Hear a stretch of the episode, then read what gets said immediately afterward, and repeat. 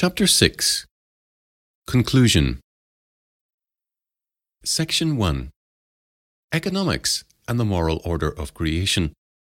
There are essentially two kinds of argument for reform of the economy as outlined in the previous chapter. First, there is the moral argument. The Bible requires that in all economic transactions, just weights and measures should be used. Leviticus 19, verses 35 to 37, Deuteronomy 25, verses 13 to 16. These laws are direct and admit of no extenuating circumstances in which they can be set aside. To break them is to sin against God and injure one's neighbour. Biblical ethics demands that those who transgress these laws should make restitution to their victims, that is to say, restore what was stolen, or the value of what was stolen, plus compensation of between a fifth and five times the value of what was stolen, depending on the nature of the crime. Exodus 22, verse 1, verses 7 to 9, Leviticus 6, verses 1 to 5, Numbers 5, verses 6 and 7. In principle, the Bible also forbids multiple indebtedness. Exodus 22, verses 25 to 27. Furthermore, the Bible does not permit the state to exact a tithe, that is, a tenth of increase, from its citizens. The taxes it raises must therefore be less than a tenth of the increase. God takes the tithe, a tenth of the increase. For the state to take a tenth is to claim equality with God, for to take more than a tenth is to claim that its jurisdiction over man is superior to God's. The most that the state may legitimately take, therefore, is a second tithe, a tenth of the remainder of the increase after the deduction of the first tithe, which belongs to God. 1 Samuel 8 and 9, compare Deuteronomy 17, verses 14 to 20. Moreover, the state may not tithe or tax inheritance, nor assume the power of eminent domain, without incurring the wrath of God. 1 Kings 21. The power and authority of the state is thus very limited in the Bible, its function being that of administering public justice. Romans 13, verses 1 to 6. In short, from the biblical perspective, the state has neither sovereign power nor sovereign jurisdiction over the nation. Sovereignty belongs to God alone, and all power and authority vested in the state, as in the church and family, is limited and governed by God's word. The moral argument for the reforms set out above is thus very strong. Secondly, there are economic arguments for these reforms. The business cycle has become a major problem in Western economies. The continual swing between booms, periods of inflation, easy credit, and imprudent expansion of businesses, resulting in a massively debt laden economy, and slumps, periods of recession, high interest rates, bankruptcies, unemployment, etc., is crippling the economy. These cycles are the result of the inflation of the money supply by the banks, deficit financing on the part of government, and the false climate of economic prosperity and growth that this creates. Such attempts to stimulate and control economic growth have had serious consequences that politicians and their economic gurus have not been able to predict or control. The damage inflicted upon the economy in terms of bankruptcies, unemployment, etc., has been enormous. There is always a heavy price to be paid for the creation of a false climate of economic prosperity in this way, since it is generated by the creation of money, not by the creation of real wealth. The result, inevitably, is a period of recession in which society readjusts to the real and much slower level of economic growth that underpins the economy. The recession of the early 1990s was much longer and far deeper than politicians and economists anticipated when it first began to bite in 1989. This indicates that the real level of inflation, that is, expansion of the money supply, that prevailed throughout the 1980s, was far higher than government retail price indexes suggested. Of course, there are other problems and causes involved in the creation of such recessions, but inflation of the money supply has been the main culprit for the economic vandalism that has been inflicted upon the nation during the past half century. But there is a further, much more damaging effect of these booms. The corruption of the price mechanism that occurs during periods of high inflation leads to the uneconomic, that is, less productive, or even unproductive and wasteful use of the available scarce resources needed for the creation of real wealth and economic growth. As a result, the capital base of the economy is not growing in proportion with the demands that society is increasingly making upon it. This trend, if it continues unchecked, will eventually lead to dire circumstances, since the constant consumption of the capital base necessary to maintain economic growth will ultimately result in the decapitalization of society. This problem, exacerbated by a decrease in the growth of the population necessary to sustain current levels of social welfare, is already facing the nation and causing difficulties for governments of both left and right wing parties. Examples of such difficulties include the recurring problems of funding for such essentials of welfare as healthcare and education. When the wealth finally runs out, even the semblance of a prosperous, industrialised society will be gone. Britain will find itself on the economic scrap heap that has been the lot of ex Soviet socialist states for many years. Britain faces this scenario at the beginning of the 21st century far more keenly than most people suspect. Pan European socialism, administered by a centralised bureaucracy in Brussels, will herald an economic decline for the nation that will make the recession of the early 1990s seem insignificant by comparison. If the current attempts of politicians to bring Britain into political union with the rest of socialist Europe are successful, this decline will be swift, and our ability to extricate ourselves as a nation from the European economic debacle will have gone. Much political ground has been covered in Britain in the process of European political assimilation over the past decade. Even a mere 10 years ago, some of the proposals for European assimilation now being considered would have been unthinkable. Although these are two distinct arguments for reform of the economy, the moral and the economic, we must not think that they are totally unrelated.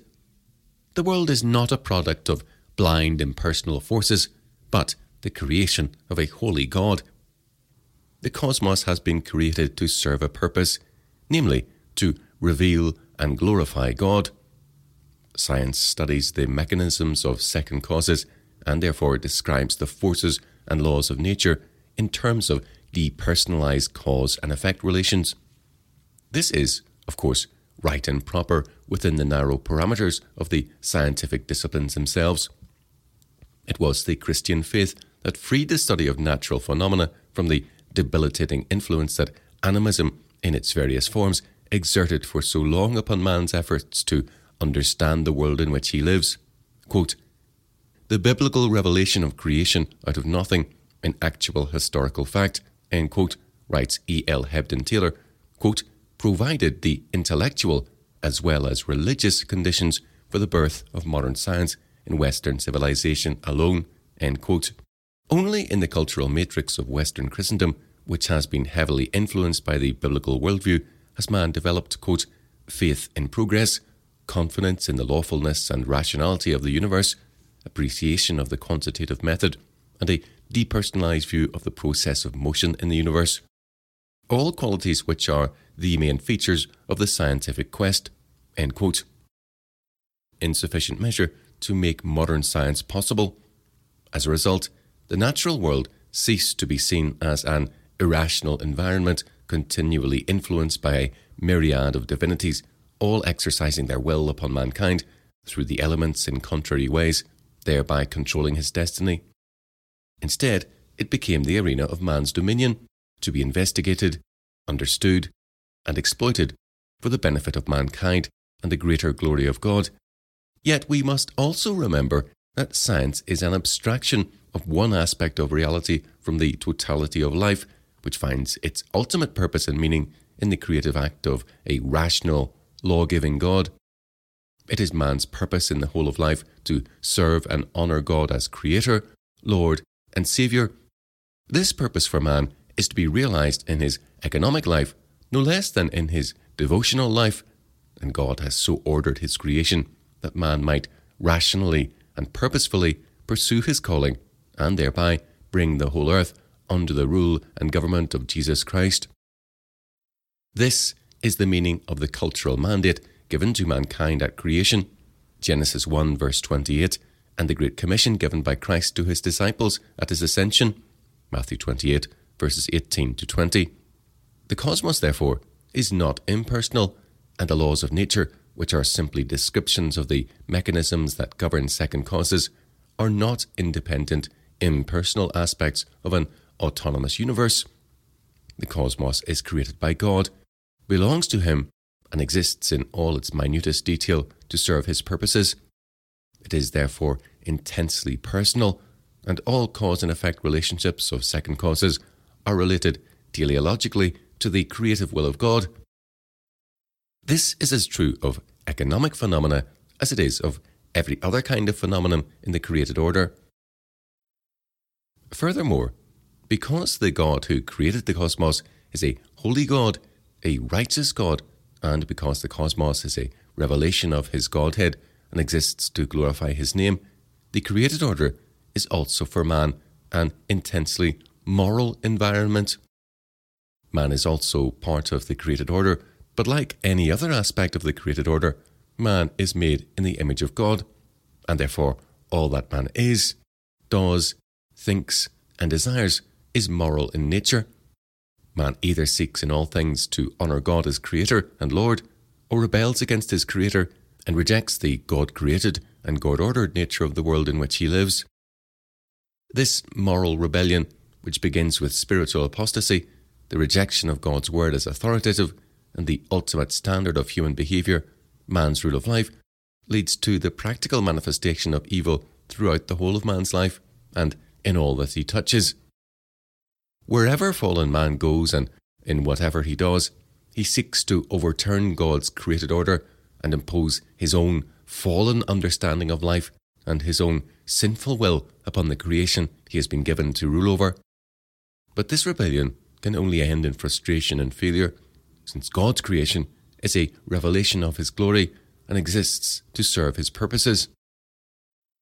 Man cannot overcome or negate by his sin and abuse of God's world the purpose it serves in God's creative plan. He must either submit and honour God or be crushed by a world that exists to serve God and will serve God, notwithstanding man's corrupt attempts to pervert that purpose.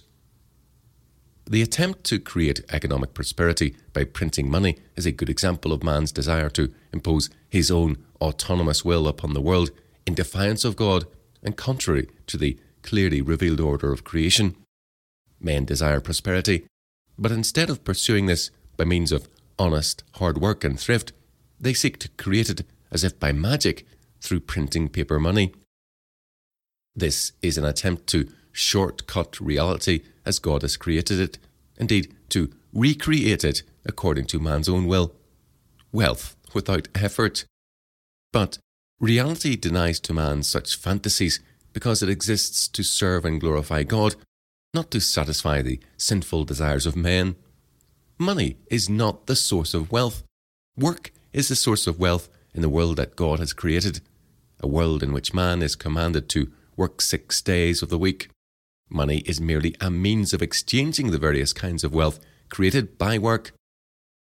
The consequences man suffers from abandoning principles of justice in economic affairs, therefore, are not merely the result of impersonal cause and effect relations on the level of second causes, but also moral consequences, the judgments of a personal and righteous God who punishes man for his wickedness and has so ordered his creation that man cannot sin with impunity.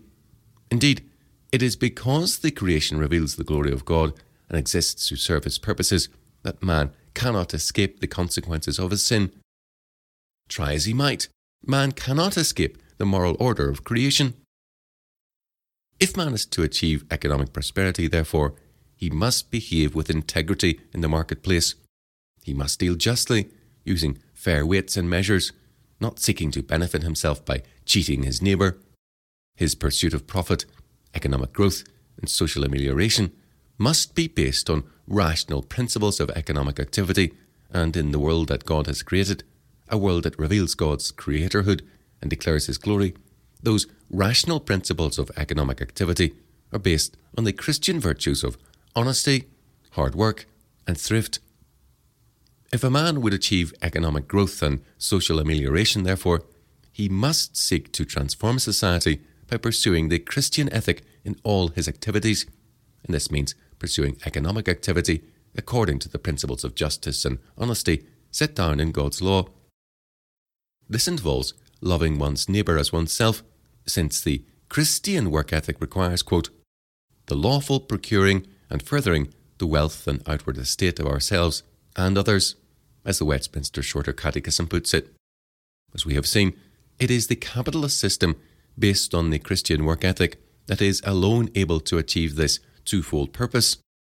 This has been borne out by history. It is only as the Christian religion has been embraced by the Western nations and lived out in the daily lives of their peoples that the benefits of economic prosperity that we enjoy and so much take for granted in the West have become available to mankind. Modern Western society, however, is in the process of abandoning the Christian ethic, and the consequences of this have been enormous, not only in terms of morality, but in economic terms as well.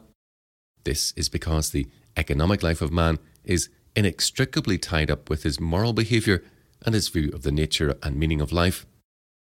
The answer to man's economic problems, therefore, is not simply a mechanistic change in the way he does business. Sin cannot be remedied by mere technology, much as our politicians and economists are committed to the idea that it can. Only as man is reformed inwardly, in the heart, and turns away from his sin to embrace the truth incarnate in Jesus Christ, and hence his true purpose in life, will he understand the necessity of pursuing God's will in the whole course of life, including his economic life. Until men are transformed inwardly by the grace of God, they will not be able to transform their cultures nor their economies, since they will not desire to change the way they behave. Society will continue to grope around in the darkness, stumbling from one folly to the next in a moral and economic decline that becomes exponential with every crisis the nation faces. But once changed, once touched, once touched by the grace of God, that change must work itself out in the whole fabric of man's life and culture, and in every detail of his economic life, no less in church, devotional, and family life. It is only as this inward transformation wrought by the Holy Spirit in men's hearts becomes a reality once again in the life of the nation that we can expect outward transformation of our culture. But such outward transformation does not happen automatically. It must be implemented by faithful men and women seeking to work out their salvation with fear and trembling. Philippians 2, verse 12. It is imperative, therefore, that Christians should not view the gospel of Jesus Christ as concerned only with eternal salvation, a saved soul, and in the meantime waste their lives. God has put man on the earth for a purpose, and he has redeemed his people that they might fulfill that purpose by dedicating themselves and their lives to God's service in the task of transforming their cultures. This transformation begins in man's heart, but it must not stop there. It must go on to manifest itself in the whole of man's life, including his economic life.